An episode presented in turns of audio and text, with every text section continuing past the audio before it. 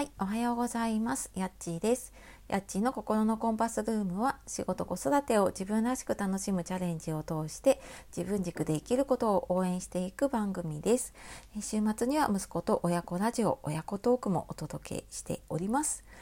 本日もお聴きくださいましてありがとうございます。週の真ん中になりましたね。はい、水曜日の朝ですがいかがお過ごしでしょうか？えいつもね聞いてくださっている方、えいいねねたくさんありがとうございます。えっ、ー、と今日はですね、え、毎日ご機嫌で過ごす人がやっていることっていうテーマでお話をしようと思います。えー、これをね聞いているあなたは仕事や家のことでねついイライラしちゃってああまたなんかイライラしちゃったなーって落ち込んだりとかねでなんかもう子供の寝顔を見てああ今日もまた怒っちゃったなって思うこととかありませんか？ね、これあの解決するにはね、えー、ポイントは自分の心が喜ぶことをするっていうことですね。はい、これ私もすごい実感がこもってるんですけれども これ私もやっぱり日々ねイライラしちゃうことあイライラしちゃったなって落ち込むことを繰り返してます。でその度にやっぱりこれを思い出してねあそうだそうだこれがやっぱり足りてないんだって思ってやっていることだったりするのではい、あのちょっとね自分がやったこととか やっていることを振り返りながらね話をしていこうかなと思います。えー、どうしてもねなんかあの一人何役もねこう仕事をしていたり子育てをしていたり家のことやっていたり、まあ、その他にもねいろいろ副業やったりとかねいろんなことやっていたりするとついついもう自分のことは後回しというか本当に最後になってしまって自分のための時間ってねなかなか取れなかったりすることありませんか？でなんかそうなっていくとなんか自分がどうなってたかなって思うとその体だとね体調崩したりとか分かりやすいと思うんだけどやっぱりそういう時って心も栄養不足になっていることがあるなって思うんです。でなんか心の栄養不足になるとやっぱイライラしたりとか落ち込んだりとか、まあ、そういうちょっと感情ネガティブなね感情を受け取りやすくなっていることもあるしまあなんとなくやる気が出ないなとかなんか自信が持てなくなるなって思う時って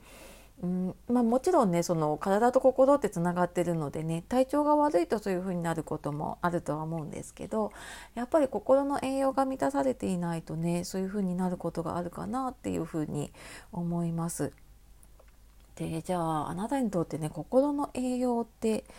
どんなものが思い浮かびますか？これね人によって多分ね違うと思うんですよね。その自分の心が喜ぶことまあ、それをね心の栄養だと思って満たしていくとしたら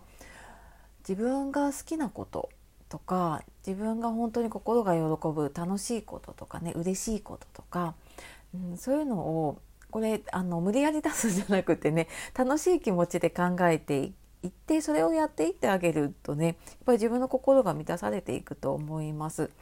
でじゃあ具体的にねどんなものかなっていうと、まあ、例えば私だったらうんまあ前だったらね例えばこう本当にうんすごく仲のいい人と飲みに行くとかあと友達と美味しいものを食べに行くとかだったんだけれどもやっぱり今外にだけそういうのを求めているとなかなかねあのいろんな緊急事態宣言とかいろいろあって外に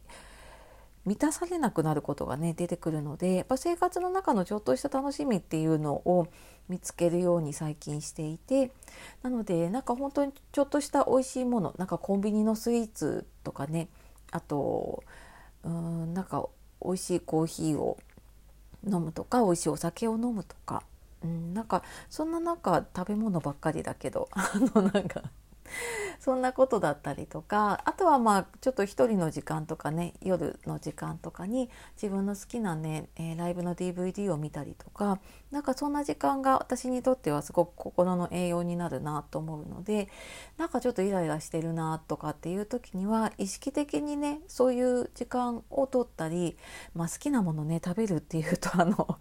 ちょっと食べ過ぎたりとかそのね健康面もあるので、まあ、ほどほどにとは思うんですけれども、なんかそんな風にちょっとね楽しみを見つけてでそれをえー、自分の中に取り入れてあげる。で自分をね喜ばせてあげるとすごく自分の心がね満たされていくと思います。で結果的にやっぱりね自分が満たされていくと余裕ができてでそうなって初めて多分周りの人を満たしたりとかね周りに優しくできたりとかしていくと思うので、うん、なんかなんとなくちょっと最近イライラしちゃうなとかなんかモヤモヤするなっていう時にはちょっと自分のね心が喜ぶことっていうのを考えてみるといいかなって思います。はい、まあそんな私もねちょっと最近イライラすることが あるなってなんかいろいろやらなきゃいけないことに追われるとねそういう時ってありますよね。うん、なのでうん本当になんか1日5分でも10分でも本当に自分のためだけの時間をねとって楽しんでいきましょう。はいでは、えー、今日も最後まで聞いてくださいましてありがとうございました、えー、素敵な一日をお過ごしください。ではまた次の配信でお会いしましょう。さようなら、またね